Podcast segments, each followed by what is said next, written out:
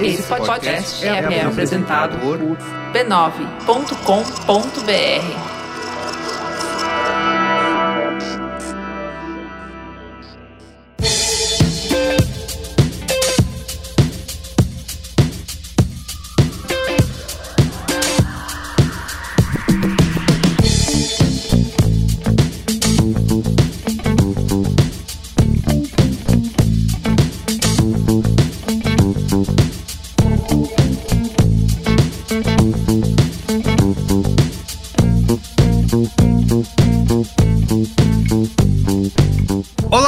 sou o Carlos Merigo, esse é o Braincast número 453. Esse programa de hoje aqui um pouquinho diferente, gravamos ele ao vivo lá no Rio 2C, no Rio de Janeiro, que é o maior evento de inovação da América Latina. Estivemos no palco eu, Bia Fioroto, Cris Dias e Luiz Gino, conversando com Bernardo Mendes, que é CDO da Druid Creative Gaming. Inclusive, o Bernardo vai explicar, afinal, o que, que faz um CDO, que é um Chief Gaming Officer. A gente estava lá conversando sobre como que os games né, estão transformando os negócios e vice-versa, como que as marcas é, se colocam dentro dos grandes jogos e franquias da atualidade e também como que a linguagem e a lógica dos games tem interferido na comunicação e no planejamento das marcas na vida real. Tá? O papo ficou bem legal você vai ouvir aí depois dos nossos recadinhos e do momento mais antes. Olá, eu sou o Carlos Merigo, esse é o Braincast número 453. Estou aqui com Bia Fioroto. E aí, Bia? Tudo bem? Ah, eu quero matar uma coisa que é quando eu disser brain, vocês dizem cast. Ah, não, não. Brain. brain. Muito obrigada, era só isso. Chupa o Mano Brown. Ei. Mano Brown não fez isso, Paulo. Não dele. fez, não fez. Aposto Uau. que não. pra quem tá ouvindo a gente depois, né, no áudio, e o Mano Brown está num, num palco aqui do lado do Braincast que tá acontecendo, então por isso essa piada pode ser recorrente durante a gravação de hoje. Então, fique ligado. Luiz e Gino, e aí, Luiz? Como vai? Jovem, eu tentei abrir o, no telefone, mas infelizmente o meu plano de dados, é. eu mais uma vez falei em pagar e... Então o mercado de cobra, né? games né? que fatura trocentos bilhões por ano... Não tá- fatura, tá... só não me avisaram, mas está rolando, tenho certeza disso. Muito bem. Temos também nosso convidado aqui super especial, Bernardo Mendes, que é fundador e Chief Gaming Officer da Druid Creative Gaming. Ele vai explicar tudo pra gente, essas palavras aqui, o que significa. E aí, Bernardo, tudo bem? Cara, boa tarde, pessoal. Obrigado por terem vindo aqui, não no Mano Brown. A gente tava muito com. Posso falar palavrão nesse podcast? Deve. Depois vocês colocam o pi? Não, pode falar, é liberado. É aqui é mais, controlando. é mais Pô, 18. A gente tava com um negocinho ali na mão, porque nem ia ter ninguém, né? Mas tá... olha, tem gente pra caramba, cara. Tá vendo? Legal só? demais. Muito obrigado pela presença de vocês. É... Orgulhoso demais de estar aqui. Eu sou um puta fã de longa data já do, do B9. Aê! E, muito bom. Pô, desde a época que era só site, agora vocês são tudo, né? É, Até pois, gamer na Twitch. Pois é, aí, pô, ó. Pois é. Já tem TikTok? Vocês estão dançando TikTok? Não, não estamos dançando. Cara, eu desenrolo, bato e jogo de ladinho como poucas pessoas no Brasil. Mas isso aí, Boa. talvez só quem tá aqui no palco é que vai poder conferir, já que o podcast, o nosso podcast, no caso, não tem imagens. Até essa piada envelheceu mal, Envelheceu, né? porque agora a gente, a gente manda... falava Pô, podcast tem que começar a fazer podcast, podcast em vídeo, imagem, ir agora dancinha, vai viralizar. Todo podcast tem imagem, menos o nosso. Isso. Boa. Mas muito obrigado pelo convite, cara. A gente que agradece, muito bom. Cris Dias, e aí? E aí, boa noite, boa tarde, Rio de Janeiro. É, eu queria agradecer a presença minha aqui, de, no sentido de ter sido convidado para esse evento. Mas eu queria esclarecer uma dúvida que é Rio 2C ou Rio 2C? Eu ouvi o spot no rádio vindo pra cá. Ah. É Rio 2C. Obrigado. Eu, é, Mas se você for Brasil. alfabetizado em Brighton, como Luiz e é. Gino, pode Não, falar Rio 2C. É Brasil. Tá bom. Como o inglês é minha língua mãe. então, às vezes tem essa confusão, né? Quando eu vejo Rio 2C. É, já tá, sai, né? Naturalmente. Sai, naturalmente. Eu sei Rio 2C. É. É, Braincast. Perfeito. Bom, ó, estamos reunidos aqui para a gente falar um pouquinho de um, das, de um dos assuntos que eu particularmente mais gosto, mas eu acho que temos pessoas aqui que também compartilham desse sentimento, que eu mais gosto de falar no Braincast, que é games. Jogar videogame, aliás, o Chris foi o primeiro que me trouxe uma, uma placa de captura. Ele falou: vamos jogar videogame e gravar. e botar na internet, que isso vai virar um lance. Aí lançou aquela é o gato. Isso, exato, mandou. E ia falar, ah, que está bom, um dia a gente faz isso, deixa pra lá, ficou no fundo do armário. Aí hoje. Isso era em 94. Né? Exato. Uma oportunidade que A realmente gente passou poderia ser hoje o, né, Podia. os, os- Ou não. Aí. Não, não, ou não. Podia estar mas- narrando o jogo do Atlético Paranaense. Podia, totalmente, mas não estamos. Enfim, a gente vai falar um pouquinho de como que os games estão influenciando, né, o- o- os mercados, a nossa vida como um todo. A gente sempre falou bastante do contrário, né, de como que os games é, imitaram a vida, sendo querendo ser cada vez mais realistas, né? Em gráficos, em jogabilidade, em imitar, simular a vida. E agora a gente vê cada vez mais a cultura gamer invadindo aí os projetos de, de marcas, de audiovisual, né? O nosso dia a dia. A gente vai discutir um pouquinho isso aqui nesse Braincast de hoje, tá? Mas antes. Quero começar, como sempre, aqui divulgando as redes sociais do Braincast, arroba BraincastPod. Siga a gente no Twitter, no Instagram, na Twitch, no TikTok, onde você quiser. Pode Kawaii. seguir a gente. Kawaii ainda campanha não. pelo Kawaii, né? É. Eu, eu vou confessar aqui pra você, já que o, o palco, né, que é ao vivo é um negócio diferente, mas o Kawaii colocou um dinheiro só em mim Pra você pra divulgar. tentar forçar Pô. aqui e divulgar com vocês, mas tá difícil. Mas qual o seu código? Tem que passar o código. Não consegui cara. convencer ninguém ainda. A criar o do B9. Tá. Passa o contato lá depois pra gente negociar. rolar. É, e também ouça os outros podcasts da rede B9 de podcasts. Temos mais de 20 programas aí publicados. Ouça, que dá muito trabalho fazer. Dá muito é pra trabalho. ouvir. podcasts.b9.com.br Não é só porque é só áudio, né? Que é fácil de fazer, fácil e barato. É só O áudio. quê? é, é pior às vezes, né? Porque é só áudio. Muito bom. Nem foi combinado, hein, Bia? Mas. Ai, você viu? A gente. Então é isso, podcasts.b9.com.br para você ouvir todos os nossos programas, inclusive o Braincast. Então vamos lá, vamos pra pauta? Vai falar do Brincasteria Gourmet?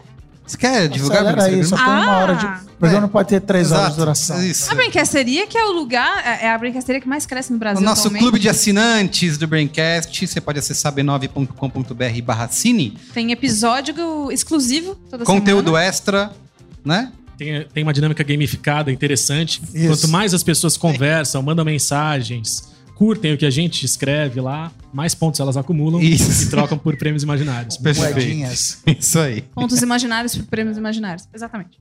Muito bem, vamos pra pauta?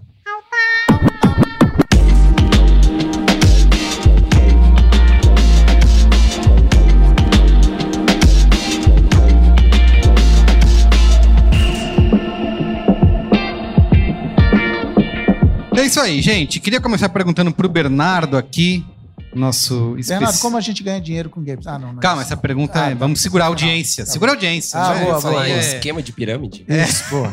A gente vai deixar essa pergunta pro final. Eu queria começar perguntando, Bernardo, que vocês pedindo pra você explicar pra gente o que é a Druid, por que criar uma agência dedicada ao mercado gamer? Pô, a Druid é uma agência criativa focada no universo de games. É, a gente é novinho no mercado, temos um ano e meio de existência somente. A gente fez bastante coisa. A gente criou a, a agência justamente porque a gente viu uma necessidade no Brasil é, das marcas que tinham essa necessidade de entrar no universo de games, ou tinham essa vontade de explorar esse segmento, é, não encontrarem um fornecedor é, que conseguisse entregar uma estratégia robusta. Que a gente sabe que as agências convencionais de publicidade são muito boas nisso, mas não são especializadas nesse segmento. Então a gente lançou uma agência de publicidade Vocês viram focada que no ele não quis segmento se de queimar games. com as outras agências? É, Pessoa que preza muito, eu né, respeito, tipo, eu tenho que muito respeitar. A, a gente Gostei, é muito bom criativamente. é, A gente até fala que a gente é, conecta criativamente as marcas e o games no Brasil inteiro. A gente até lançou um, um termo que é o Business to Gamer. Óbvio que a gente foi expandindo os nossos negócios. Hoje a gente também tem umas áreas que são um pouco diferentes das agências convencionais. A gente tem uma área também de agente. Então a gente tem uma área também de gestão de carreira de alguns influenciadores.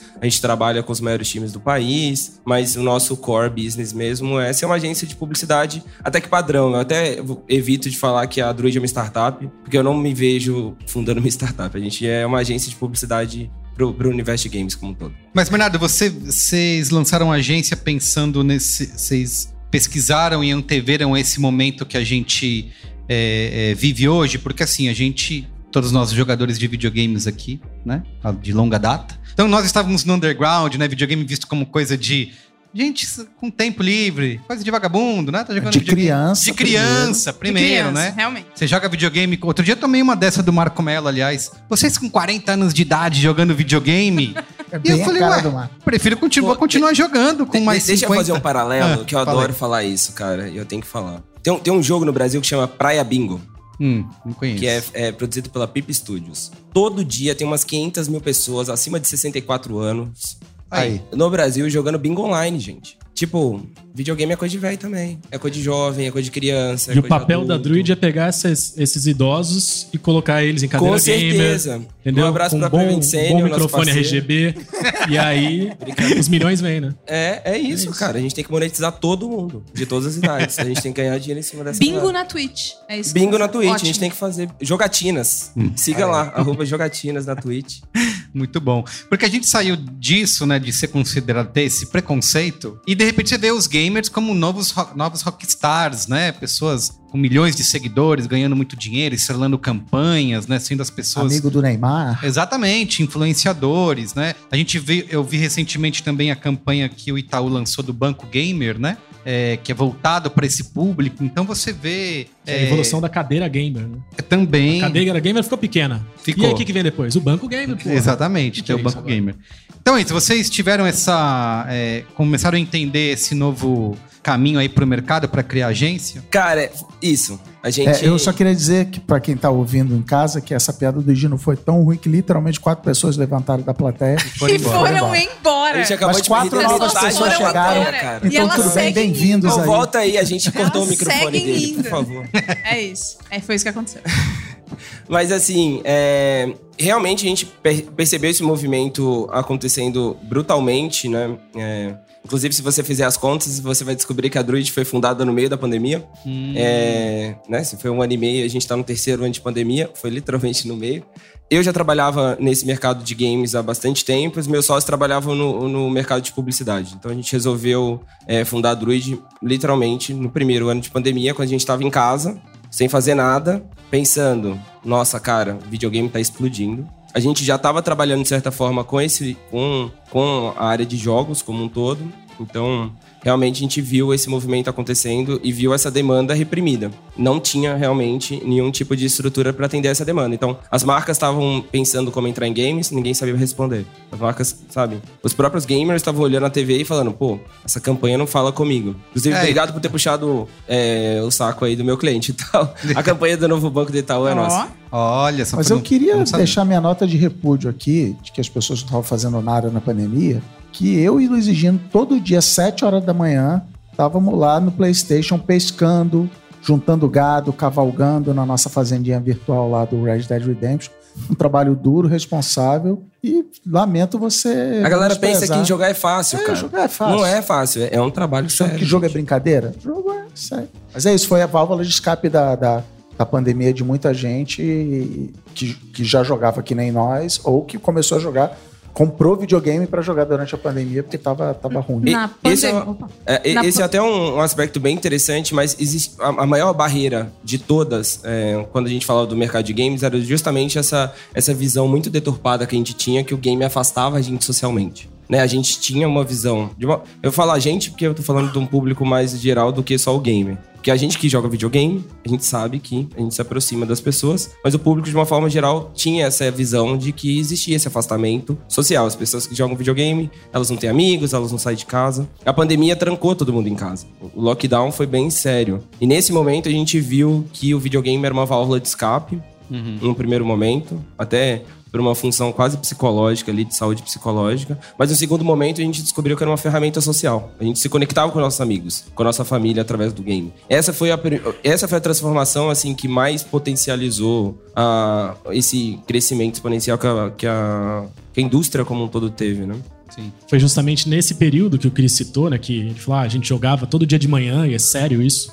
E o fato de ser um jogo que tinha um mundo super aberto, com atividades. Calmo, né? Calmo. calmo, com atividades né, exteriores, fazia É. com que a gente também vibrasse um pouco, né? O Animal Crossing, né, da- na- durante a pandemia, teve um pouco disso também, né? Também. Uma coisa que, que foi interessante sobre essa, essa questão de senso de comunidade é que a, a nossa amizade, minha e do Cristiano, com o Carlos Merigo, durante a pandemia, foi pro chão. Porque quê? ele se negou a É isso. jogar com a gente os jogos que a gente queria. A gente queria jogar Red Dead Redemption, queria jogar Fortnite. E ele falou: não, não vou jogar com vocês. Isso é jogo de criança, eu tô em outra. E a amizade ficou muito abalada. A gente só começou a resgatar isso nos últimos tempos. No bar, Agora, de, volta. O álcool. voltando, voltando ao álcool. A terapia de casal tá funcionando. É. Foi isso. Obrigado, Vai lá, pela- Bia. obrigado Rio 2C pela oportunidade aí de lavar essa roupa suja. O que eu ia falar é que nem sempre, aliás, nem só o poder de comunidade é bom. Que na pandemia, como muitos outros casais, né, ficamos só eu e Caio em casa, um olhando pra cara do outro, e, e os gatos. E aí, o bom é que o- a hora do videogame é a hora em que eu não vou falar com você um tempo, né? A hora que eu vou ficar aqui um pouquinho, focando no que eu quero fazer. E com isso veio a minha primeira platina de jogo. Muito obrigada. Parabéns, muito parabéns. É, Uma heroína, Qual talvez. foi, tal. qual foi o jogo? É, Chama-se Astros Playroom. É o jogo Olha que aí. vem Vem no PS5. PlayStation. É. Olha. Que é- que- drogas que é- pesadíssimas. hein? Não, e assim, eu comecei a jogar, porque eu tenho um problema muito sério com jogos, que é eu tenho uma parada chamada cinetose. Que é mal de movimento. O jogo de prim- Ah, primeira fica pessoa, enjoado. coisa assim. aquela, aquela, aquela coisa, aquelas letrinhas miúdas que aparecem antes do jogo, a gente tem que ler Isso. por é sua mim. causa. É tá pra bom. mim, é pra mim. Bruxa de Blair, passa mal no cinema, essas coisas. Então não é todo jogo que eu consigo jogar. Quando a câmera mostra o personagemzinho assim de fora, né? Quando não é em primeira pessoa, eu consigo jogar. Eu joguei um pouquinho. Eu joguei mais um pouquinho. No quarto dia eu estava completamente precisando de reabilitação Tava dentro air do jogo. fryer das ideias. Mas assim, piadas à parte, pô, muito gostoso. Tem um momento que só eu vou fazer as coisas. Aí, posso jogar? Não! É meu! Sabe? Não fale comigo. Não fala comigo. E, e- e, por mais que às vezes tenha ficado um pouco assim, foi bom também pelo. Só eu agora, sei com a as coisas que eu distância do, fiz. do tempo, né? Com, a, né? com agora que tudo passou, vamos rir. Isso, exatamente. Eu queria ter uma questão com essa comunicação, com as marcas entrando, né? é, e cada vez mais aproveitando essa cultura gamer. Eu, inclusive, ouvi de todos vocês quais são esses. Se existe um, um- método, né? Eu sei que o Bernardo já criou também campanhas com Itaú, com outras marcas. Qual que é essa linguagem gamer? A gente- é só botar um RGB nas coisas e virou É isso. gamer? É isso? Eu botei uma luzinha Por LED. colorida. Couro, LED. Como, é, exato. Como que eu falo de verdade com isso? Porque a gente trata como se fosse um público só, né? E você acabou de trazer que tem pessoas de todas as idades jogando, né? Você pode chamar muita gente é, de gamer. A, a Bia jogando o Astro Playroom, o jogo que vem na Um jogo memória. que Vem do- na memória. Podia ser Alex Kidd, mas era Astros Playroom. Muito bem, o jogo vem na memória. É, então, muita gente gamer, né? E como que a gente traduz isso para uma comunicação? Ah, é só ser legalzinho, jovem, colorido, RGB e pronto? Ou existe um- uma outra maneira, um jeito correto, legal e certo de se comunicar com esse público?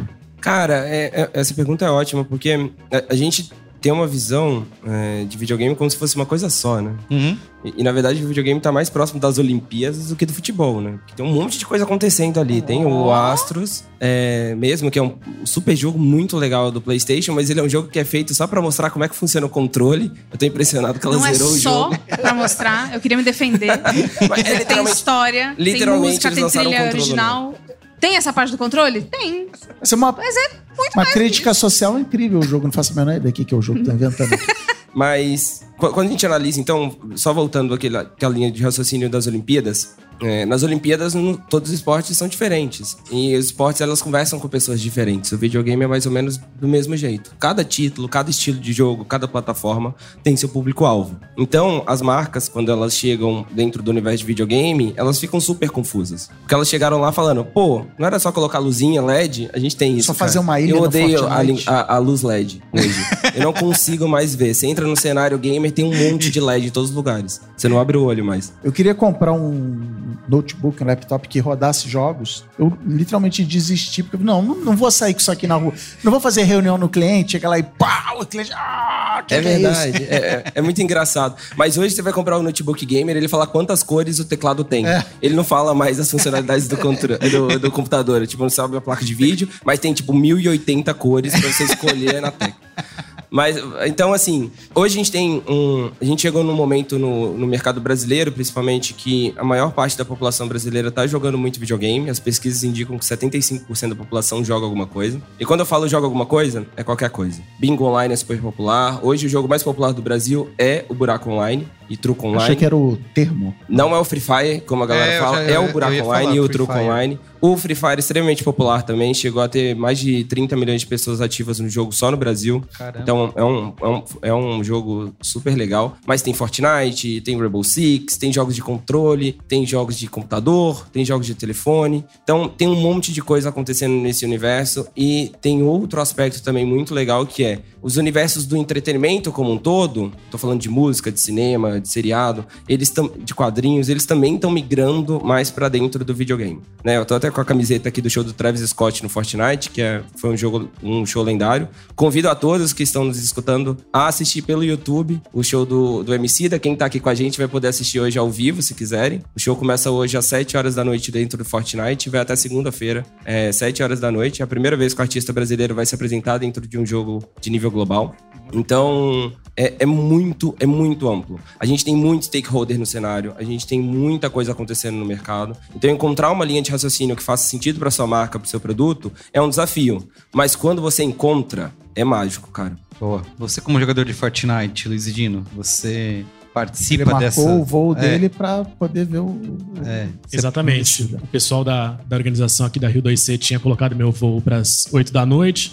Então eu tinha que estar mais ou menos nesse horário no, no aeroporto, um pouco mais cedo, né? E aí eu falei: não, por favor, marca para amanhã, vou dormir no banco do aeroporto, porque Conectado no Fortnite. é o que dá conectado ali para poder ficar acompanhando o show do Emicida a todo momento. É, o Fortnite é um, é, um, é um desses ambientes que a gente ficou viciado e ficou muito fã. Infelizmente, o Carlos Merigo continua. Mas é, até o fim do programa de hoje a gente. ele vai, consegue. ele, vai, ele vai conseguir, vai começar a jogar, mas ele continua fazendo pouco caso.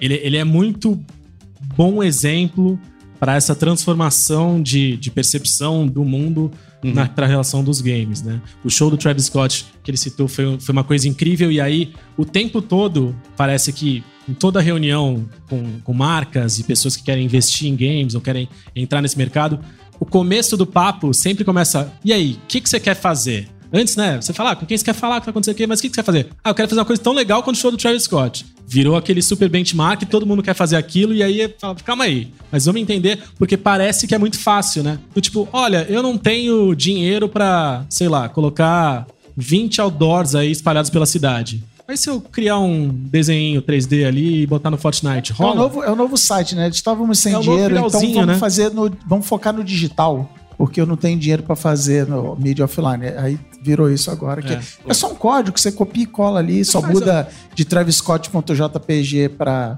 minha marca.jpg. Tem, tem até um aspecto legal demais do, do Travis Scott. A gente teve oportunidade, na, na época eu já trabalhava com a Epic Games eh, na América Latina, a gente teve a oportunidade de trabalhar na estratégia do, do Travis Scott. É, é incrível porque a galera pensa que é muito fácil fazer aquilo real. Tipo, Travis Scott é um negócio que foi mais de um ano de, de planejamento e desenvolvimento.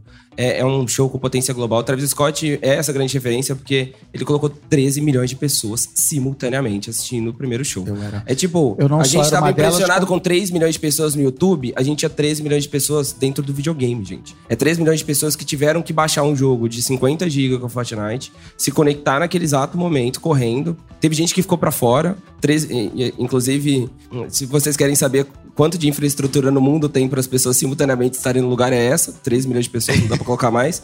Porque literalmente a Epic comprou todos os servidores do mundo e não coube todo mundo que queria entrar, sabe? Então, é, e no final foram 28 milhões de pessoas únicas que entraram no show nos, nos três dias. Mas então, assim, foi- é gente pra caramba. Como é que você vai lançar um CD ou você vai cantar uma música no estádio com 13 milhões de pessoas? Não cabe, gente. Mas valeu, porque foi a primeira vez, literalmente, que eu joguei Fortnite e continuo lá até hoje. Essa foi a porta de entrada para É, eu ia perguntar desse qual o modelo de negócio disso, né? Porque você tem a Epic querendo colocar alguém como o Travis Scott, algum artista dentro do jogo que vai atrair pessoas, fãs e, e curiosos pra ver. É, mas pro artista também tem esse palco que você acabou de falar que não existe em nenhum outro lugar. Como é que funciona esse, esse acordo aí?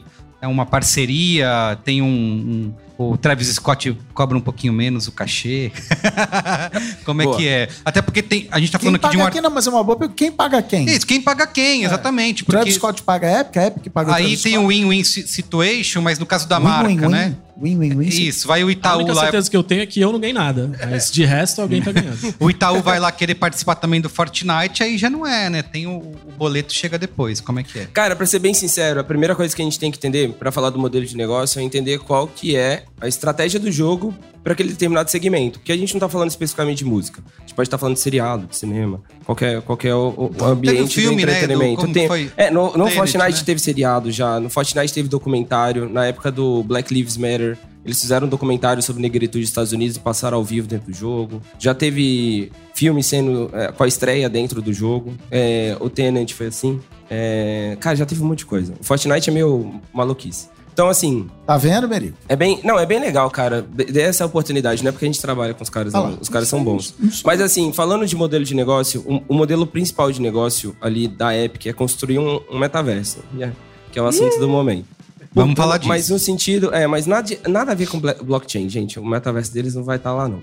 É, o metaverso no sentido de que eles querem colocar uma ferramenta super avançada pra você criar a experiência que você quiser e viver da maneira que você quiser dentro do ambiente do jogo. Eles não querem nem que seja Fortnite, você pode inventar o que você quiser. Só que a gente tá falando aqui usando o exemplo do Travis Scott. O Travis Scott aconteceu há praticamente três anos, gente. Então, assim, já é- muita coisa tá desenvolvida, que naquela época não existia. Na época que o Travis Scott entrou no Fortnite, o Travis realmente tinha que bater na porta da Epic e falar, pô, me ajuda aí, desenvolve aí pra mim. Realmente foi um trabalho grande. Quando a gente chega numa- num ponto de colocar o Emicida, o Emicida teve liberdade de criar a experiência do jeito que ele quis. Porque o jogo hoje já permite, já coloca uma ferramenta na sua mão que você consegue criativamente ser o diretor da sua experiência. Você não precisa mais depender da publisher. Então, hoje os modelos de negócio evoluíram um pouco. Tem sim uma troca monetária, aí a gente não pode entrar tanto em detalhes, mas todos os Mas jogos. você manda o eles- contrato pra gente. É. É. A gente coloca no Não, anexo do entre nós, podcast. não é, não é Mas eu não público, não, posso é como falar se a gente tivesse num abertamente. evento, um evento de entretenimento da América Latina. Você pode abrir É, aqui, não, tranquilo. Assim. Ainda bem que tá todo mundo no Mano Brau, cara. Faz assim, a gente vai trazer um papel, você escreve aqui as informações, mostra pra plateia, e aí quem tá em casa ouvindo o podcast fica na vontade. Mas é, é, é- é fácil, é fácil imaginar é, todas as estratégias de monetização que a gente pode ter quando a gente é da indústria do audiovisual para o universo de games. Porque é tudo muito clássico. Por mais inovador que pareça, é muito clássico. Porque aqui eu tô falando de licenciamento. Então eu preciso de licenciar a música, eu preciso de licenciar o direito de transmissão, eu preciso de negociar em diversos territórios. Existem uma série de complicações que isso causa, principalmente no ambiente da música, porque a gente sabe o quão complexo é lidar com os stakeholders do universo da música, principalmente falando em diversos territórios. Lembrando que não existe barreira geográfica no universo de videogame, não existe eu fazer um negócio só pro Brasil. O MC tá tocando no mundo inteiro, mundo inteiro, são tipo 200 e tantos países, 58 línguas diferentes. É o mundo Vai inteiro. parar o jogo do cara pra entrar o MC, então vai. É, Se não for legal, a galera vai ficar revoltada. É, não, e outra coisa, imagina, tá tocando uma música do Emicida, você não tem o direito da música do Emicida na Turquia, o cara vai entrar lá e ouvir o quê? Eu vou colocar o quê? K-pop? Não, é o Emicida, entendeu? Então eu preciso de licenciar a música do Emicida em literalmente todos os países do mundo. Eu preciso de ne- negociar a, a licença do seu filme, do seu seriado, em todos os países do mundo. Então existem uma série de complicações que muitas vezes o mercado audiovisual não está preparado para lidar, às vezes o mercado do videogame não está preparado para lidar. Então é complexo, por isso que hoje se demora tanto. Não é uma questão. A programação, facinho de, de correr com ela hoje, porque a gente já chegou num, num ponto que a ferramenta é muito legal, mas essa parte de licenciamento, etc., ainda é muito complexo. O mercado está aprendendo a lidar agora, sabe? Mas os modelos de negócio são os mais variados possíveis. Os verdadeiros heróis que a gente deve aplaudir são os advogados, e não Obrigado, os programadores nem os artistas. Ou os vilões. aí, Também, aí certo. é outra Pode discussão. ser, pode ser. Tá certo. Não, mas você falou que quebrar essas barreiras geográficas, né? A gente vê muito isso. Ah, não, eu só tenho, eu só quero os direitos para esse território e você tem aqui o, o, o videogame, esse formato, quebrando isso. Não, não tem como, esquece. Vai ser, vai ser global. Você não vai ficar controlando para onde vai, isso vai ser é, exibido, né? Então acaba, acaba puxando, acho que outras áreas também, né? Você estava falando um pouco antes da gente começar a gravar, a gente estava discutindo aqui a questão dos múltiplos serviços de streaming, né? E é onde a gente não. Na, é, na hora. Fica circulando entre vários, acaba não escolhendo o que assistir, abre o YouTube e fica vendo Casimiro, sei lá, ou fica no TikTok pulando de um lado Tem pro outro. sido a né? nossa vida desde Tem acontecido. Mas aqui nos games eu vejo que o, o Fortnite ainda tem sido. Eu sei que a gente tem vários outros metaversos, que depois a gente vai discutir isso um pouco mais de maneira aprofundada. Mas o Fortnite ainda tem sido o lugar para se ir, né? Ah, Onde é, acho que as marcas ou até esses grandes artistas querem aparecer. Eu acho que de forma no mainstream o Fortnite acabou dominando, né? Dá pra dizer isso? Cara, sim. é, De novo, não, não- quero ficar só falando do, Fortnite aqui, porque senão parece que eu só tô puxando é, saco de quem quer Não, ver. é, É, mas, é pro Merigo mas é que gente, é, a gente tem que entender. Cita outros, se É. você tiver. Não, mas é pra- que assim, a gente, a gente tem que entender que hoje a, ferramenta mais potente que a gente tem na indústria audiovisual é o Real Engine, que é a, a plataforma de. É é a ferramenta da, da Epic Games para desenvolvimento de experiências, de uma forma completa. Você pode usar Unreal para fazer videoclipe de música, para fazer cenário, para fazer 3D, para fazer boneco, para fazer jogo. O grande exemplo de utilização do Unreal é o próprio Fortnite. A Epic literalmente criou o Fortnite para mostrar quais são as funcionalidades do Unreal. Então, tudo antes de ser lançado no Unreal, primeiro é testado e mostrado a potência da, daquela ferramenta para dentro do, do Fortnite. Então, sim, Fortnite a gente tem que continuar seguindo justamente porque ele é sempre o nosso grande exemplo de o que a tecnologia está trazendo de mais inovador pra gente. Mas existem inúmeras outras ferramentas e é outros legal, jogos. Muito legal o jogo. Você Não, e é muito jogar. legal o jogo. Você pode literalmente se vestir de Stormtrooper, matar um Travis Scott, enquanto um sapo começa a dançar do seu lado, entendeu? Dançar onda, onda, olha a onda. É. Depois que você faz tudo É isso, você dança onda, cara. onda, olha onda. É. E pede é muito dinheiro bom. pro, pro Blanca Agiota, que é uma skin que saiu essa semana e é maravilhosa. Inclusive, tá, Giota. pra quem tá ao vivo aqui, ainda tá tempo de comprar. Mas o. Então, assim, é um jogo. A gente tem outras, outras publishers e outras desenvolvedoras também é, tentando quebrar essas barreiras é, é, né, tecnológicas e tornar cada vez mais acessível. A gente pode citar o Roblox como outra plataforma também Nossa, nem a sempre ser seguido. É incrível, mas o Roblox ele desenvolveu uma coisa que a gente chama de linguagem de programação visual. Então a criança ela não desenvolve o jogo digitando código. Ele desenvolve jogo montando tipo como se fosse um Lego. É genial. É, chama Lua, eu não Jogou lá? linguagem. Não. Não Lua- joguei a Marina. Conta aí que a Marina, É, sua a Marina filha, é criou a o primeiro jogo. Minha filha de, de 9 anos criou. criou um jogo. Marina não tá ouvindo esse programa, ela não vai ficar chateada chateada comigo. Ela pegou um template que já existia, adaptou, que ela falou: Eu quero fazer o jogo do dinossauro do Chrome, eu quero fazer 3D no Roblox. Aí ela pegou um jogo de plataforma autora, assim, animal. é, sou um pai orgulhoso. Mas é isso que você falou, é, é, é- é uma linguagem visual em cima do Lua, que, momento propaganda, é, foi desenvolvido na PUC Rio, aqui, no- na minha alma mater. Então, assim, é, é- mas é isso, é um ambiente que literalmente uma criança de 9 anos não só conseguiu fazer um jogo, como mandou um link pro amiguinho e falou: joga o meu jogo aí, encontra comigo lá e etc, etc. Então, assim, o Roblox é um absurdo mesmo. Você não jogou, né? Não, ainda não. Carlos, É. Tava vindo pra cá. Cara, não, e aí, hoje, o Roblox é isso.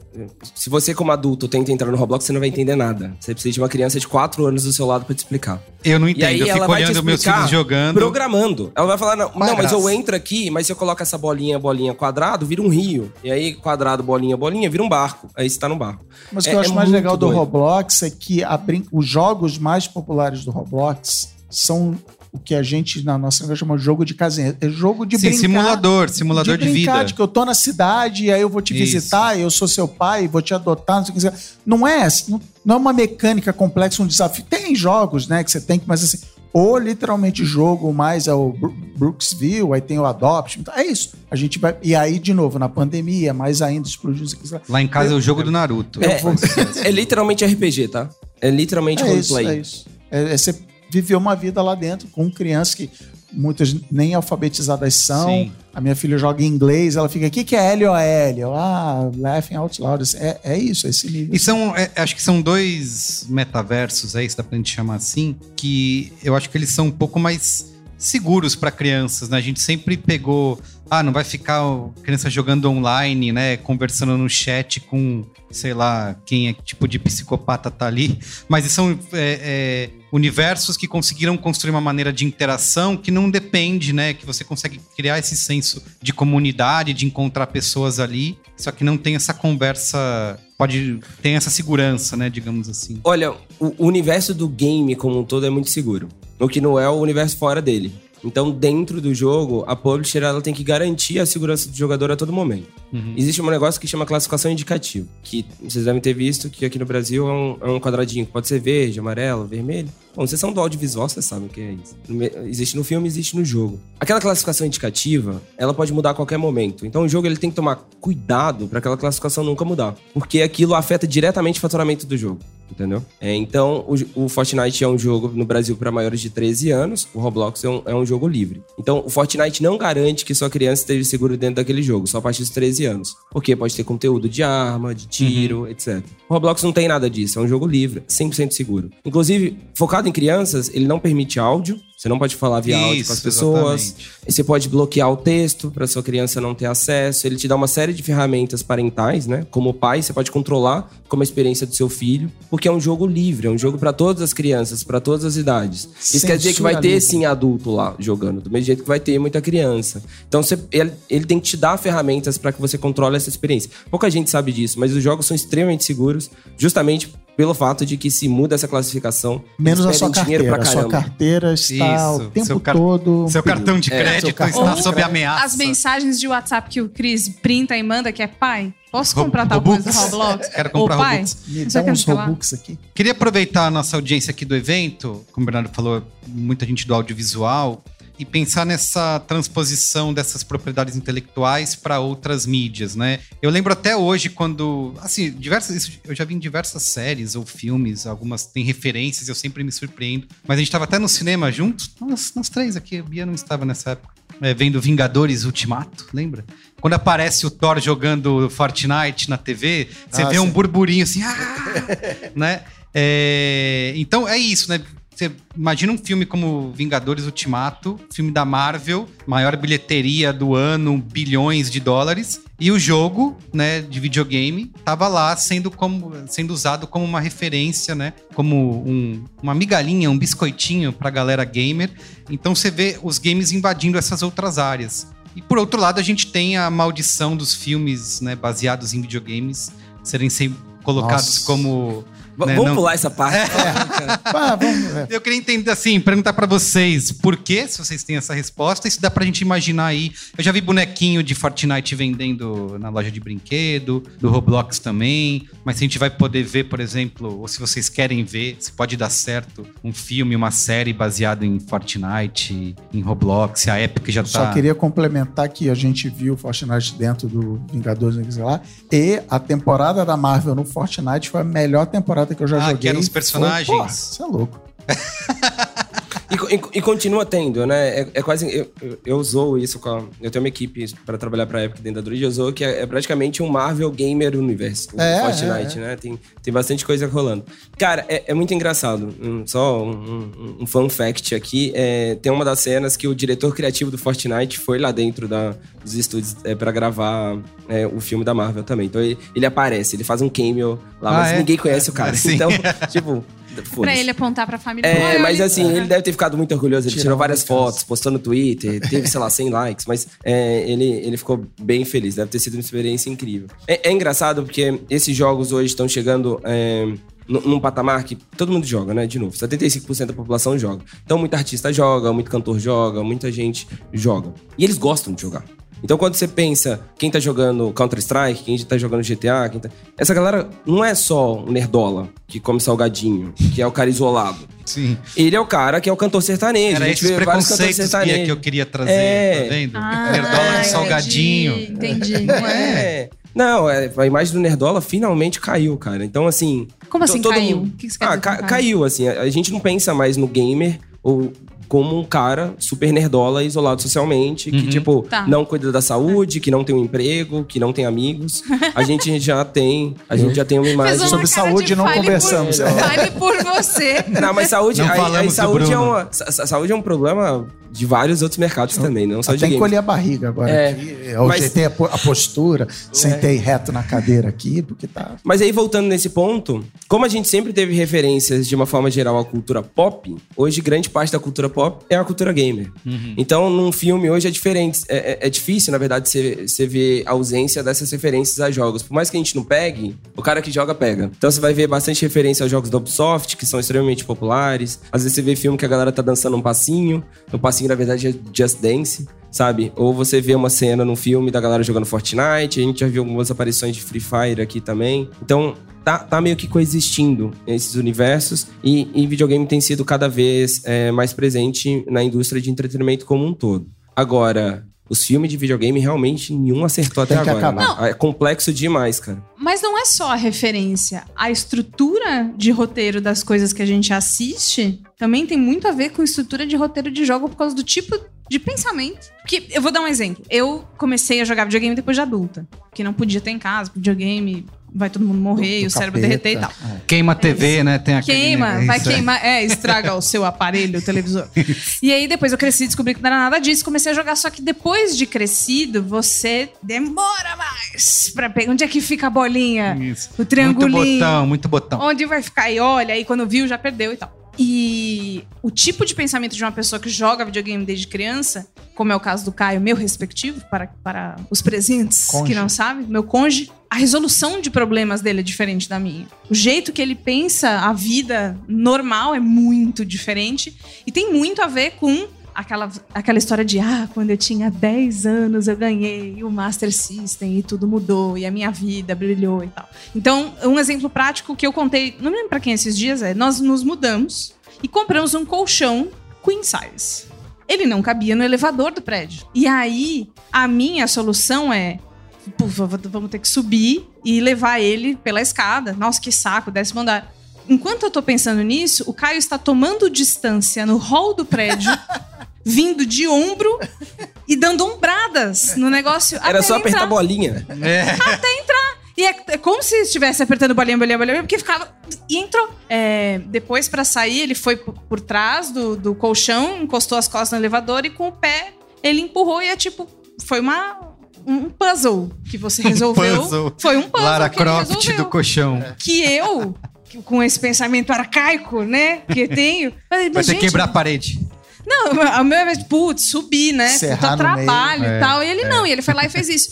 E eu sinto toda vez que, que, que, que eu vejo pessoas que têm esse contato, sentem muito mais prazer quando elas assistem um roteiro que tem a ver com esse jeito de resolução de, de, de conflitos de narrativa, que é desse jeito. Tem. Que é com o ombro. Exatamente. É, não, e assim, é, é mega interessante. Se vocês eh, trabalham com audiovisual e ainda não jogam videogame, por favor, joguem alguns é, jogos de modo história, que são os modos que é quase jogar um Não, filme. o Last of Us 2 o ano passado, 2020? Horizon. Pra cara, mim foi o, meu, me- o melhor filme que eu, que eu vi e joguei no ano. Cara, eu juro, um dos melhores roteiros do mundo é o Horizon. O Horizon É foi o. Forbidden West. O é primeiro? jogo novo. É, o é. primeiro é muito bom, mas o segundo tá incrível. É um jogo é, também super, assim... ai, O segundo tá melhor que o primeiro, o roteiro? Tá, tá. É isso? Eu gostei. tá. Eu gostei, Sério? cara. Eu juro, Sério? tá bom demais. Mas assim, Vamos e é agora, engraçado. cara. Tem, tem- tem uma coisa também em videogame que é legal pensar do ponto de vista de roteiro, é que muitas vezes é um roteiro não falado. É um roteiro que cada pessoa tem a oportunidade de criar ele na cabeça da maneira que ele entendeu o que tá acontecendo. Se você procurar a história do Fortnite, você vai ver 10 vídeos e vai ouvir 10 histórias diferentes. Não existe a história do Fortnite em nenhum lugar. Se você procura qual que é a história do Roblox, literalmente não existe. Pode ser a história que você quiser inventar. Pode ser igual a filha dele, que só queria reproduzir o dinossauro. Ou pode ser que eu entrei numa cidade, virei o policial e agora eu sou chefe de polícia de uma cidadezinha com mais 10 mil pessoas vivendo nela, eu não conheço nenhuma delas. Então, você tem a oportunidade de, de entendimento e, e de se debrulhar. Sabe que ninguém vai chegar pra você e falar, é isso.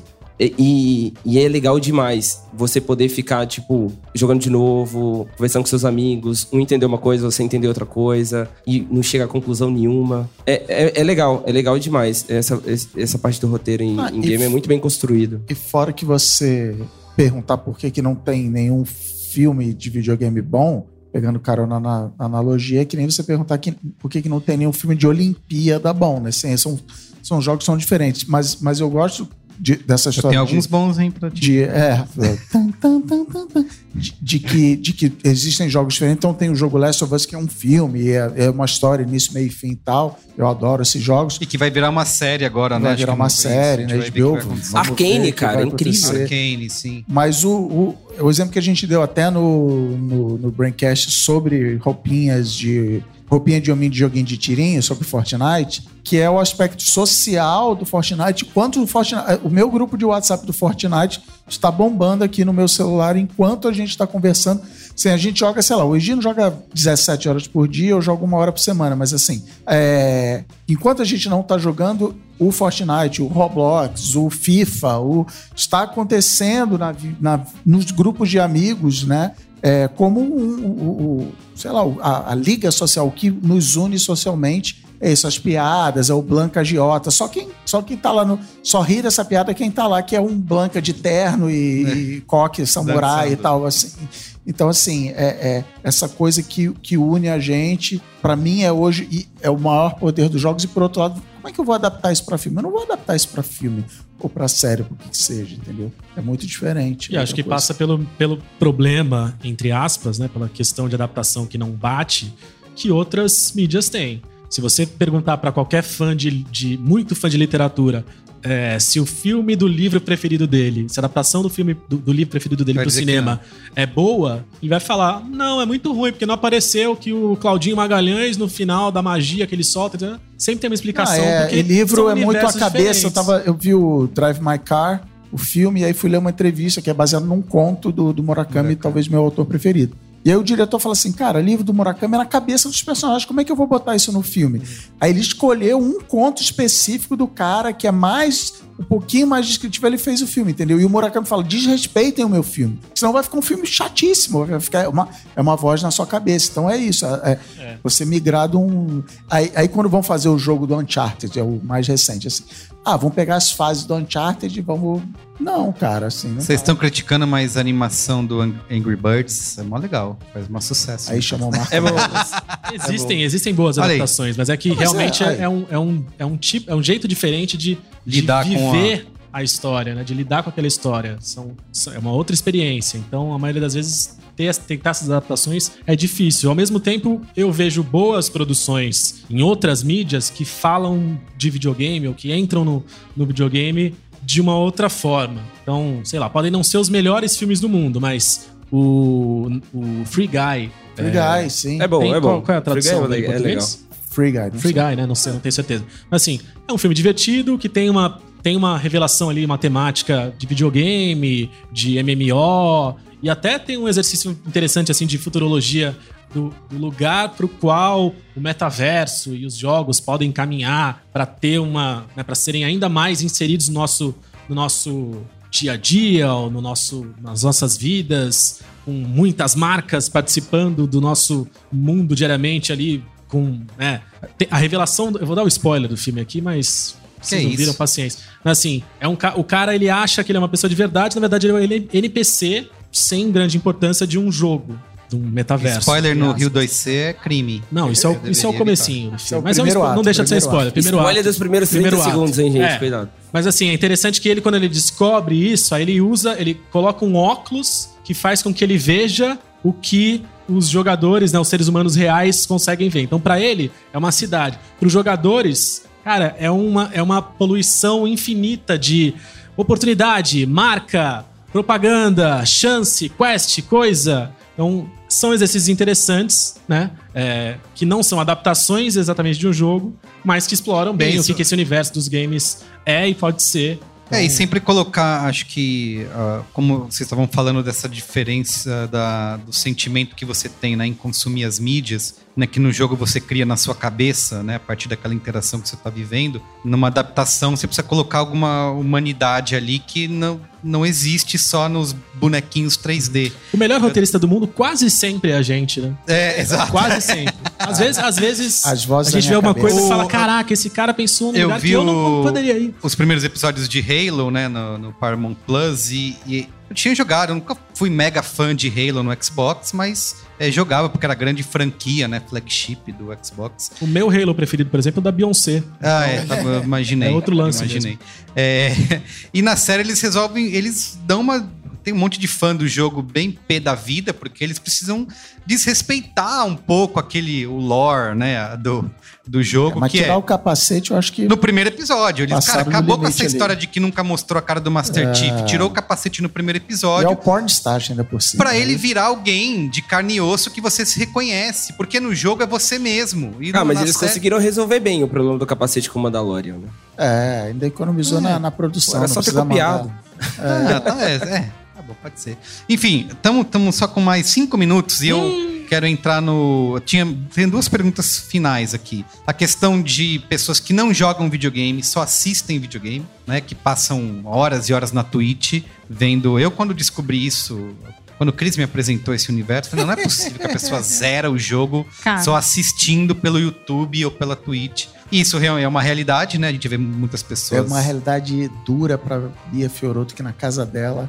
Ela Tem que um- ver o- Ela tem um streamer dentro o de marido casa. fazendo streaming. É. Sabe quando que eu experimentei pela primeira vez essa. essa né, quando eu vivi essa experiência a primeira vez? Em 1994, quando eu assisti ao meu irmão Jogando videogame. jogando videogame em casa. Mas não era legal, coisa, e agora é era legal. muito legal. Era? Era, era ótimo. Eu Ele ficava sentado, comendo. meu irmão era mais velho, era inteligente, resolvia os problemas, era meu herói, que ele conseguia passar das fases, fazer as coisas Ah, legais. Tinha dar um sub, dar um E eu- Prime. ele, ele ficava jogando jogos de verão, entendeu? Barcelona Nossa, 92. e jogos de assim. verão. Enfim, eu é achava verdade, massa. era muito bom. Essa coisa da live, é, Caio é do Overloader, né? Tá lá fazendo as lives. twitch.tv barra Overloader. É, o que acontece é, às vezes eu participo, né? Eu fico lá no- moderando o chat enquanto ele fica jogando Elden Ring, né? Tem sido a, a- Nossa, a inferno. febre da moçada, né? Inferno. É uma loucura. E aí, é, uma das coisas que acontecem é: existem os fãs do site. Só que existem os fãs que ficam fazendo a mesma comunidade dentro do chat. Então, é, vem sempre as mesmas pessoas falar das mesmas coisas e eles amam quando a gente fala de qualquer coisa menos o jogo. Eu acho que é muito gostoso ficar vendo, porque justamente a pessoa vai lá e fica resolvendo os puzzles enquanto você assiste, assiste ela morrer, "Ah, se fuder, no chat e tal. Mas também é a galera que fica lá porque aí eles dão uma dica do jogo, aí depois falam sobre. Ô, gente, alguém lembra aí do gibi do Didi? Que fim que deu? Sabe? Fica É, aleatório. acho que tem uma questão de companhia, né? Porque eu É, sempre vi. total. Questão de Merigo, vou- companhia. vou- acho que eu já te zoei disso, mas vou te zoar em público assim. Domingo você vai ver o jogo do Corinthians? Vai jogar esse domingo agora? Não sei. Vai, você inclusive me chamou. Ah, te mandei, jogo. é verdade. Corinthians e Você vai ver o Fortaleza. jogo do Corinthians, mas você não vai jogar. Não é melhor jogar? Vai jogar futebol, entendeu? É, é, é tão. Faz tanto sentido, não, não faz nenhum sentido que nem comparar assistir futebol. Assistir futebol é uma coisa, E jogar acompanha- futebol é outra. Você tem uma ligação diferente, com a vantagem que você joga videogame. a- o meu nível de habilidade é um pouquinho mais próximo do que o nosso pro, pro futebol. Assim. Esse é, co- é isso que a Bia falou. Senso de comunidade, diferentes. pertencimento, é, é, tá ali, é o momento, é o que nos une. É isso. Trava num lugar e todo mundo junto vai ajudar a pessoa a sair desse lugar. E aí é fogos de artifício quando sai, todo mundo É nós. É, É. Ganhamos. Ganhamos o quê? O que, que você ganhou? Você estava no sofá, torce... É isso. A gente roda, roda, roda e vai pra escola de Frankfurt, né? E o senso de pertencimento.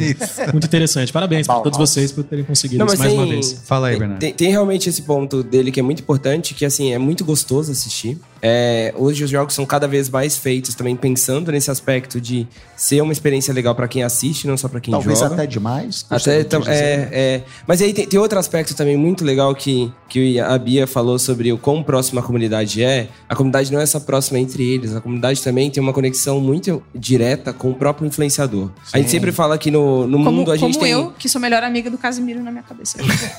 Mas isso é muito doido, porque a gente sempre fala que a gente tem seis graus de separação até chegar em algum, qualquer pessoa no mundo inteiro. No videogame a gente sempre fala que é só uma. Você entra na Twitch, eu sou o melhor amigo do Ninja. Eu assisto ele todo dia jogar Fortnite. Eu mando uma mensagem falando, Ninja, eu amo sua live. ele fala, valeu, Bernardo. Ele falou comigo, mano. Não é, não é, meu amigo. Tá aqui, Aí eu vou lá, aí eu, aí eu tirei um print da tela, aí eu gravei a cena, mandei pros meus amigos no WhatsApp falei, pô, sou brother, mano. Então, assim, tem, tem, tem essa, tem essa impressão de que a gente tem uma proximidade muito maior com o universo de games, né, do, do que com os outros. Então, eu nunca vou jogar futebol com o Neymar. Mas, provavelmente, vou jogar Counter-Strike e. Fortnite com ele. Sim, Não dá- fecha essa po- porta pra você. Porque quando você pensa, uma partida de Fortnite tem 100 pessoas aleatórias jogando com você. Tem, sei lá, 10 mil jogando no dia. O Neymar tá aqui no Brasil jogando Fortnite inteiro. Provavelmente eu tô jogando contra ele. Talvez eu não saiba. Talvez eu matei ele. Era Talvez ele me matou. cara lá, era Mas, pô, cara. ele postou nos stories que ele tá jogando Fortnite, ele tá jogando comigo. Qualquer uma daquelas pessoas pode ser o Neymar, entendeu? Então, Agora, qualquer a aquelas pessoas que é, estão o jogando Neymar Counter-Strike joga também. Fortnite com a skin do Neymar? Fica aí pro próximo programa. Fica a provocação. Ó, pra- tá, já acabou nosso tempo, mas eu não queria encerrar sem falar desse tema. Metaverso, né? A buzzword que tá em todas as palestras. Semana que vem, você vai ver. Exatamente. Não, qual que é a diferença do Fortnite, do Roblox para um metaverso? Se é que existe uma diferença? Eu, eu vou responder. É o metaverso que existe de verdade, o outro é só É só- promessa só aí um no PPT. stories do Mark Uma Zuckerberg. brisa de um Android. É, é, não, sério. É isso, assim. Quando saiu o metaverso, nós gamers falamos, cara, a gente já faz isso toda quarta de noite. O que, que é, entendeu? É, é- é de verdade. É, a diferença é tudo que falamos nesse programa até agora versus um vem aí, vamos ver. Um grande confia no vem pai. aí. É o Mark Zuckerberg falando, confia no pai que vai ser show. Assim. E mandem dinheiro, né? É isso. Fala aí. Cara, é, é- bom, é, é é complexo demais, né? Não quero falar mal também desse mercado, mas é. Só apoio na porta, gente. Tem, Fala mal, ninguém vai Igual a ouvir. galera de Web3 aqui, eles vão bater na saída. Mas assim, se- sendo bem sincero, a- to- toda essa discussão que a gente tem de metaverso hoje é muito idealista. A gente está num momento muito exploratório do que realmente é. E não existe realmente o metaverso. O que existe é uma série de propostas tecnológicas que não desenvolvem um metaverso, mas são ferramentas que talvez juntas, da certa forma, da forma correta, vão criar essa imersão do que é, na cabeça da galera, metaverso. Inclusive, nem na área técnica existe um consenso sobre o que realmente é ou significa metaverso. Então a gente vê propostas de descentralização financeira, a gente vê propostas de é, uma série de outras toolkits que você pode integrar no seu jogo para fazê-lo virar plataforma de metaverso, ou na sua solução, ou no- seu produto, etc. Mas realmente não tem um consenso do que é. Inclusive a gente roubou esse termo de um, de um livro lá de 1980 que nem no livro explica direito o que, que é, usa uma vez só. Então, meio que a gente pegou esse termo e falou, pô, é isso. O que a gente vê mais próximo de toda essa ideação do que é metaverso realmente são os jogos. Porque não é que eles querem ser metaversos, mas eles sempre tiveram essa visão sobre imersão, sobre diversão, sobre entretenimento, sobre unir pessoas, sobre quebrar barreiras geográficas. Porque o jogo, ele criou isso, né? Por isso que a gente tá falando aqui de Roblox, de Minecraft, de, de Fortnite, de Free Fire. Porque eles já estão prontos. O resto é tudo só ideia. E enquanto a gente não chega nesse lugar é, bem definido sobre o que é o metaverso e as possibilidades e né, tudo que ele pode oferecer, a gente volta a 2004, 2005, quando o Second Life era ainda Ah, alguma coisa que Vamos lá. tentava ser interessante. Tem que ter um negócio. E parece que a gente voltou todos esses o anos. mesmo e, discurso. E, e aí, sei lá, vou botar na publicidade, como sempre, né? Eu sempre faço. Aí, vem os infelizmente, mas, publicitários assim, aí, né? Problemas são os publicitários. Não que fala mal de Amo, sou. Isso, amo sou. é, Tem até membros tem, da tem mesa. é amigos, real. tem até amigos que são também. Mas o que a gente tem visto hoje em dia, né, com, com essa tentativa de precisamos estar no metaverso, são esforços, da- especialmente da publicidade, de criar experiências que são iguais ou piores do que aquelas que a gente estava tentando fazer em 2004, 2005, 2006, Second Life. na época do Second Life. Aí deixa eu até. Eu tenho que fazer uma vírgula aqui, porque. Eu Mas não a Druid. clientes. Não a Druid, não a Druid. É. Nem os Hoje, clientes hoje da a gente Druid. chegou num ponto que a gente já fez 29, mais ou menos umas 29 integrações de marcas dentro de jogos, né? O nome correto, né? O termo correto é in-game in -game integration. Mas hoje, é, 100% do, do PR é, é focado em metaverso. A galera chama tudo de metaverso. A gente já colocou banco, a gente já colocou carro, a gente já lançou carro, a gente já lançou e-commerce, a gente já fez um monte de coisa diferente dentro dessas plataformas. Mas sempre focado em usabilidade, sabe? Qual era a funcionalidade. Da, da forma correta, a gente até entrega uma experiência de valor para o usuário no final. Até porque, pô, vocês jogam Fortnite, você sabe o quão legal são as integrações de marca lá dentro. Nenhuma é chata. Eu nunca vi uma skin da Marvel um, ou um evento da Marvel lá e falei, pô, esse evento foi chato. É legal, Ah, sim. mas é uma integração de marca. Isso. Entendeu? Então, assim, se- sendo feito da forma correta é até legal. Mas realmente a gente não tem plataforma de metaverso, porque a gente só tem um monte de ideia e um monte de tentativa pra chegar lá, né? Mas- Mas esse assunto é complexo, cara. É. Muito bem, fica pro próximo episódio, fiquem ligados.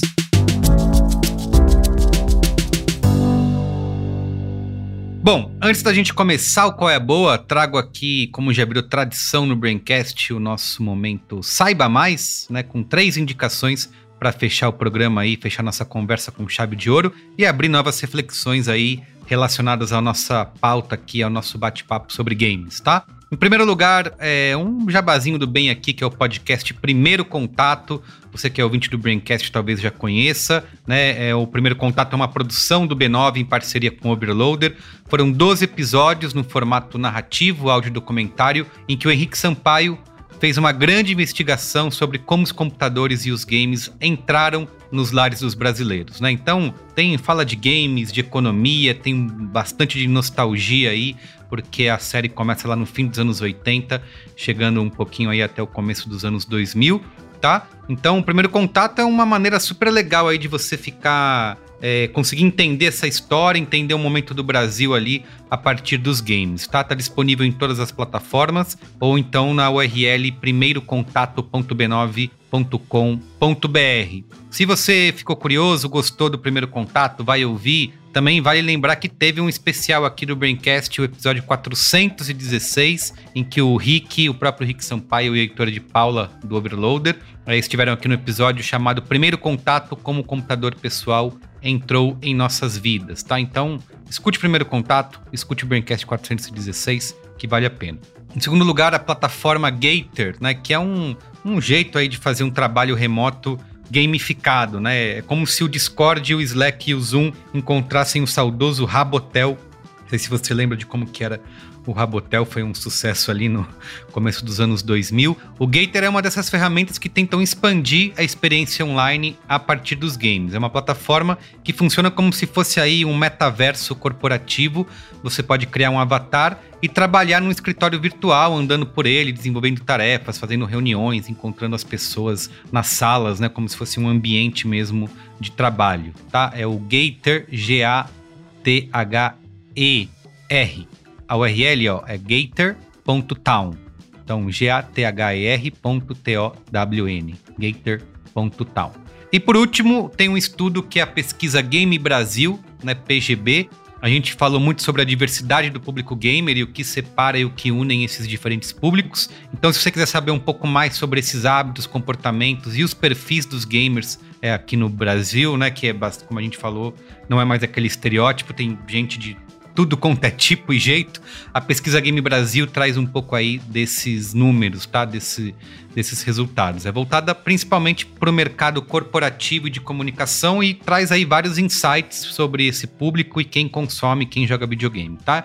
Então procura aí, a gente vai botar o linkzinho aí na descrição do Braincast, divulgar também nas nossas redes sociais. Aliás, siga BraincastPod, mas se você procurar pesquisar por Pesquisa Game Brasil, você encontra. Certo? Então é isso. Vamos pro Qual é Boa?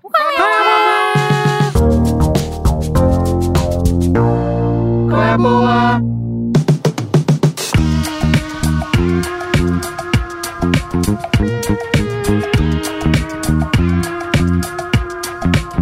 Muito bem, estamos de volta aqui. Estávamos no Rio de Janeiro e num pulinho, agora estamos aqui de volta em São Paulo. Eu, Bia Fioroto. É que nem o TikTok, que você bate a mão na, na- no Isso. telefone assim, a gente fez a Isso. transição. e aí se teletransporta. Eu, Bia Fioroto e Cris Dias, que vocês já ouviram a voz, a gente viajou tanto que até trocamos aqui. Luiz e Gino trocou de corpo. Não, o Luiz e Gino ficou pra curtir a vida na Babesca do Rio, né? E aí me deixou a, a inglória, porém muito satisfatória, missão de dar o qual é a boa aqui. Até porque o Luiz Gino não tem consumido Não nada. tem, ele tá só jogando Fortnite. Nesse momento, nesse exato momento dessa gravação, Safado. é, Cris trouxe aqui a denúncia. Denúncia. Denúncia, trouxe a denúncia. no- Você no forte. CPI. E aí eu já tava aquecido no banco de reserva, né? Já tava no banco de reserva já dando era aquele só- pulinho. exato, o, o técnico chamou, né? Você tirou o colete. Chamou e eu tô sempre pronto aí pra garantir os três pontos, Tirou né? o coletinho e tá entrando. Muito bem, qual é a boa aqui rapidamente nesse Braincast? Eu vou começar. Vai lá, Cris. É, já que é um Braincast gamer, é, eu vou. Eu peguei aqui na minha biblioteca de colégios boas. Vou dar um canal de YouTube que eu tô curtindo muito pra ver uns. É gameplay, mas não é gameplay. É o Hum. Ambiguous Amphibian, tudo junto. É o Anfíbio Ambíguo. Uhum. Já, já valeu por esse nome show, né? Uhum. E ele faz gameplay, mas ele faz aqueles gameplay engraçadinho, tipo, vou jogar The Sims, mas só posso morar no, sei lá, no porão. vou jogar, sabe? Ele pega esse joguinho que eu gosto, jogo de meio estratégia, meio mundinho, meio historinha. Vou jogar é um, um que eu já dei aqui no, um jogo que eu já dei aqui no qual é boa, Crusader Kings 3, mas eu quero ser o antipapa. Então assim, ele inventa os bagulho lá e o cara é engraçado. E para você que ouve podcast, tem o bônus que a voz dele parece muito a do Roman Mars do 99% Invisible. Para mim é o Roman Mars. Ninguém poderá me convencer do contrário, que ele não tem coragem de assumir a identidade, ele assumiu esse pseudônimo e ele então segue pelo nome de Ambiguous Amphibian. E aí o jogo que eu mais gosto de ver ele jogando, e é como eu cheguei nele, é um jogo que eu comprei já há um tempo, mas só comecei a jogar a Vera na virada do ano agora, o Rim World.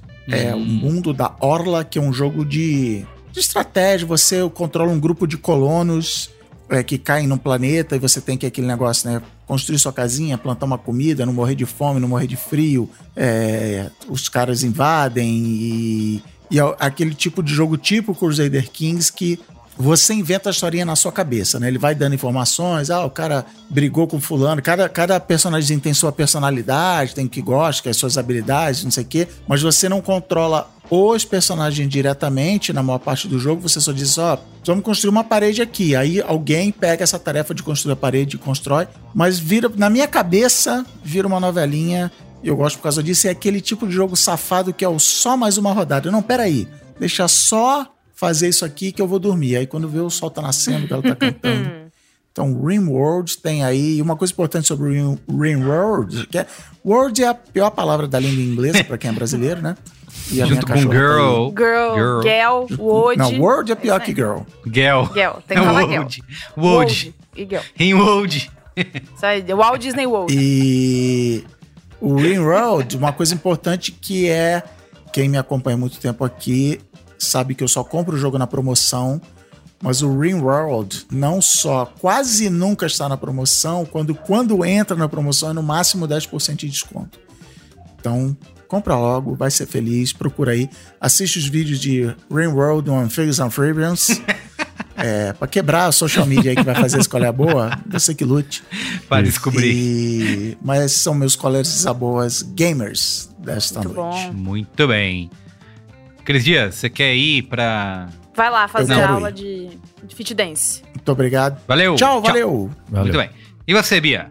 Bom, seguindo a temática gamer, eu gostaria de indicar algo que pode deixar. Adoro, adoro a temática É gamer. verdade, né, Marco? Por Isso. isso que você tava lá, né? Porque você é a pessoa Por isso que eu fui pro mais... Rio, recebi o carinho dos fãs, Isso, abraços. recebi, recebi o carinho da galera. Foi ótimo, um grande evento, maravilhoso. Catering ótimo. O catering. Catering. Não, o voo foi super tranquilo, sem turbulências, Isso. foi ótimo. Não arremeteu, você não arremeteu. O- Não, jamais. Cheguei rapidinho em Congonhas, 20 minutos eu tava em Congonhas. Trânsito zero em São Paulo, foi ótimo. É, o que aconteceu é, na Rio, eu queria agradecer a Kiki, que foi a produtora amiga ali do nosso, do nosso painel. Uma mulher sangue no zóio, como, como toda produtora o é. E aí, o meu Qual é a Boa tem a ver com a temática gamer, né? Eu tenho um jogo que é um grande problema na minha vida. Que eu espero que seja um problema na vida de todo mundo que resolver jogar também. Chama-se Dan the Man. Dan de Daniel, D-A-N, The, T-H-E. Dan de Daniel é foda. É Dan de Daniel, eu não posso fazer nada, né? Dan de Danilo, Dan de Danesco, não sei. Enfim. É, Man, Dandara. Dan de Dandara. A gente vai sair daqui nunca mais. Dan the Man, né? E Man. É, esse jogo é um jogo de plataforma, ele é meio que uma. A estética dele é uma homenagem aos jogos de arcade mais antigos. E ele tem uma jogabilidade super simples. Ele é pra celular. A, a produtora que faz ele já fez aquele Jetpack Joyride. Ah, sim, joguei Que- muito. Sabe? Muito legal. Isso, é da mesma, da mesma produtora. E tanto que os looks são meio parecidos e você pode, inclusive, depois comprar, se você quiser, o Barry, que é do Jetpack Joyride, pra jogar também. Ele é um jogo de graça. É claro que se você quiser desbloquear os, os ads, você paga um tiquinho. Só que é bem pouquinho, acho que é tipo 5 reais eu, eu paguei, por- porque como eu já disse, é um problema pra mim. Então, é, é, é a história é, de um vilarejo que tá sendo atacado por um monte de bichos e monstros e tal, e você pode ser o Dan, que vai salvar esse vilarejo, essas pessoinhas. Muito simples de jogar, mecânica muito simples, você joga tudo no celular, vai upando o personagem. Ele tem vários modos, não tem só o modo história, tem modo aventura, modo so sobrevivência, modo não sei o quê, pra você quando, você, quando você quiser jogar só um pouquinho, só um tá esperando ali no dentista para entrar, dá para jogar um pouquinho, vai juntando moedinha, coisinha, é muito, muito, muito bom. Queria só deixar claro que jogo de celular, jogo de site, jogo da Barbie, jogo do que você quiser, é tão jogo quanto qualquer outro jogo do hype dos gamers, tá? Uhum. Fica aí o lembrete pra quem acha o contrário. É isso. Eu acho Com o contrário. Nem sei do que, certeza. que é, mas eu acho o Muito contrário. bem. Você acha olha, o contrário? Ah, jogo pra mim tem que acabar. É que pra você jogo Tem que nenhum, acabar o né? jogo. Tem que acabar o jogo. Tem que acabar o jogo. Só- Sobra só Lemmings e Angry Birds pra mim. Tá tudo certo. Boa. Que também é jogo, né? Como a Bia acabou de falar. Também, é, Também jogo. é jogo. Você é gamer. Marco Eu sou Melo gamer. tá sou colocado aqui. gamer de, de celular. Muito bem, ó, eu quero indicar aqui uma série que eu assisti, acabei de terminei essa semana, né? Até porque o último episódio foi exibido recentemente, que é a série Patinco da Apple TV Plus, Uh. Baseada aí no best-seller do New York Times, escrito pela Min Jin Lee, que eu, eu não li o livro, né? Mas eu assisti a série, sei que tem algumas diferenças fundamentais. Inclusive, eu gravei episódio do Cinemático sobre essa série, por isso que eu sei que é diferente, porque tinha uma pessoa, a Rosana. Obrigado, Rosana, ela leitora do livro, explicou pra gente as diferenças estruturais. Mas na série você acompanha aí uma mesma família, né, de imigrantes coreanos ao longo de quatro diferentes gerações, bem no período ali de domínio do Japão sobre a Coreia, né, de como que tinha toda uma é, Todos os aspectos devastadores do colonialismo e da opressão estão ali, né, do Japão sobre a Coreia, Uhum. e de como que essa família é moldada por isso, de como que eles atravessam esse momento, assim. Então, é, o legal da série é que ela conta essas quatro gerações, uma na intercalada com a outra, e de maneira super legal e efetiva, assim, você nunca... Você de- tem um tempinho ali, tem uma curva de aprendizado para você sacar quais são os diferentes períodos, né, e os personagens que eles estão tratando, mas logo você é, é, consegue entender e, e o negócio flui sem eles precisarem ficarem usando artifícios de mudar a cor, sabe, um super azulado e outro super amarelado para te mostrar quando é, né, o negócio é mais natural assim. E eles contam essa história que tem uma escala super gigante, vários anos aí, um período de de disputa, né, de guerra e tal. É, mas usando essa família, é, eles conseguem fazer um retrato bastante íntimo e poético, né? Então, cara, eu chorei várias vezes assim durante os oito episódios da série. Eles confirmaram uma segunda temporada, inclusive. Eu nunca imaginei que eu poderia é, ficar profundamente emocionado com uma cena simples como cozinhar arroz, né? Então tem o é, que tem toda uma história de que os japoneses, né? É, é, roubaram, né, não deixaram todos os grãos, o melhor grão do arroz, né, aquele arroz branquinho, Uhum. era só reservado para os japoneses e para os coreanos ficavam outros outros grãos ou tipos de arroz não não tão bons. E aí tem toda uma cena de como a mãe vai cozinhar, vai conseguir um pouquinho de arroz para cozinhar para a filha dela, o verdadeiro arroz coreano, né, cultivado na terra deles. E cara, é uma cena super linda assim, e acho que ela meio que resume todo todo é, o clima da série e, e mostra como que você pode dominar um povo, né? A partir de coisas pequenas, assim. Você não precisa simplesmente. Não é só você joga uma bomba atômica e pronto, mata todo o mundo, soft você dominou. power, né? Exato, é, são essas pequenas pequenas, né, entre aspas, mas que você vai tirando de um povo que é as coisas que eles é, que é cultura é, que é da cultura deles, né, como arroz, as mulheres não podiam mais usar branco, né, então é, mexem na moeda, deixa de ser a moeda do país, vira o, o iene, né, então como isso vai afetando a vida das pessoas e como esse efeito do colonialismo também é bastante nocivo, né? Enfim, série incrível, linda. São oito episódios dessa primeira temporada, disponível no Apple TV Plus. É, e tem a segunda temporada já confirmada. A abertura da série também é animal. Assisti todas as vezes, não conseguia pular porque a abertura é muito legal.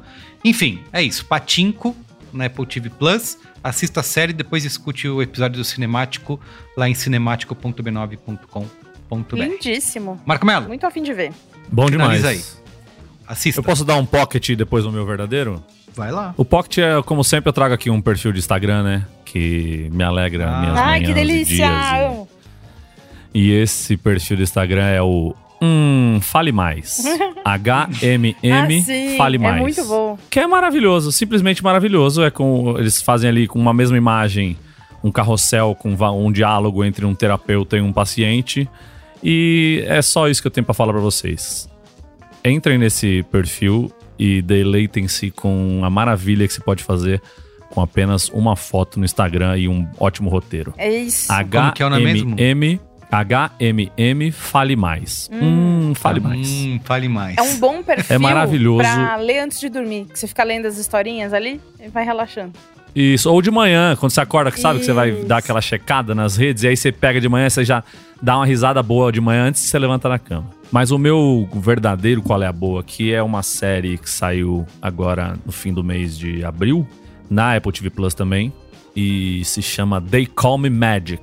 Meu nome é Magic Johnson em português. Que matou o nome do negócio em português, mas tudo bem. É, assim, eu não sou um grande entusiasta do baloncesto, né? Eu Basquetebol. acompanho meio lateralmente, assim. Gosto de saber o que tá acontecendo na NBA e tal, mas eu sou muito fascinado por histórias do esporte, histórias do. Histórias em geral, né? Documentário. Eu sou do time do Carlinhos, que adora um documentáriozinho pra ver, pra relaxar. Adoro. E, porra, esse do Magic Johnson é maravilhoso, assim. São quatro episódios. E ali eles destrincham a vida do Magic Johnson, Irving Johnson Jr., né? Que foi uma puta estrela do basquete universitário lá de Lansing, Michigan, uma cidade interiorana ali do- dos Estados Unidos. E ele, direto do, no, sei lá, no segundo ano da faculdade, foi draftado. Eu não sei como é que é escolhido na, na NBA lá que eles fazem a escolha. Sempre o pior time da temporada que tem a primeira escolha do melhor jogador universitário, enfim. É o socialismo, deles lá. né? Aplicado aos esportes, né? Isso. e aí ele é draftado pelo Lakers, conta toda a história, que teve uma. um- foi decidido na moeda, quem cara o coroa, enfim. É, não vou. Claro que não é spoiler, porque é a história da vida do cara, mas é legal acompanhar esse, esse suspense durante a série. Mas a série é muito foda, pega toda a carreira dele, né? A trilha original da abertura e do e que tem ali no meio do Flying Lotus, que é um puta cara foda. E entrevista um monte de gente pra falar da relação com o Magic Johnson e, consequentemente, com os La- Lakers, né? Então tem entrevista mó legal com o Snoop Dogg, o Pat Riley, que foi o treinador dele durante os vários títulos que ele ganhou, Jerry, Jerry West, que é o cara que é o, o logo da, da NBA, é a, a silhueta dele. Kareem Abdul-Jabbar, que foi um, um companheiro dele também, que quando ele chegou, ele já tava... Era o capitão do time, já tava consagrado como um grande jogador da NBA.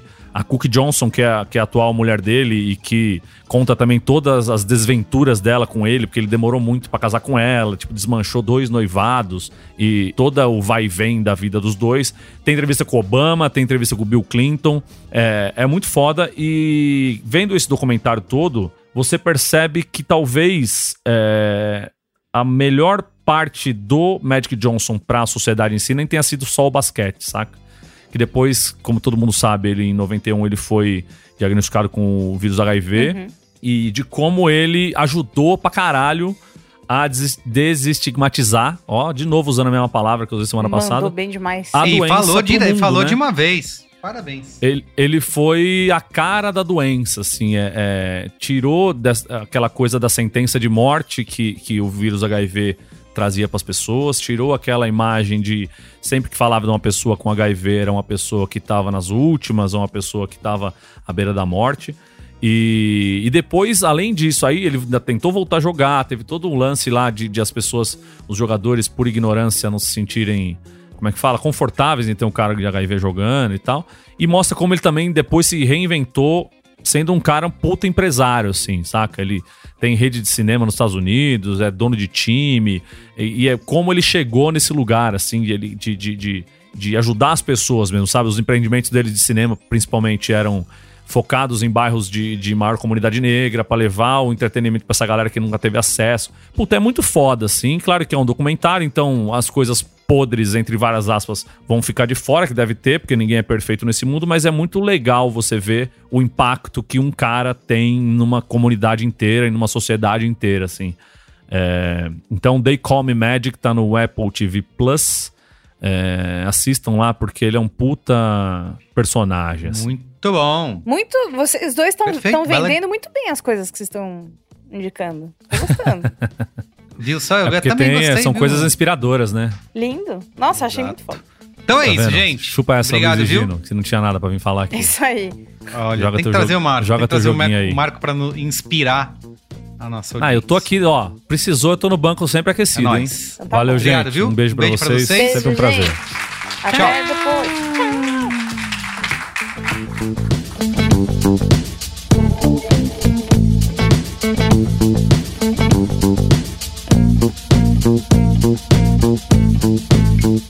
Então é isso, o programa de hoje fica por aqui. Lembrando que o Braincast é uma produção B9, apresentado por mim, Carlos Merigo, hoje na companhia de Bia Fioroto, Cris Dias, Luiz Higino e Bernardo Mendes, com a participação especial aí de Marco Melo, no Qual é Boa.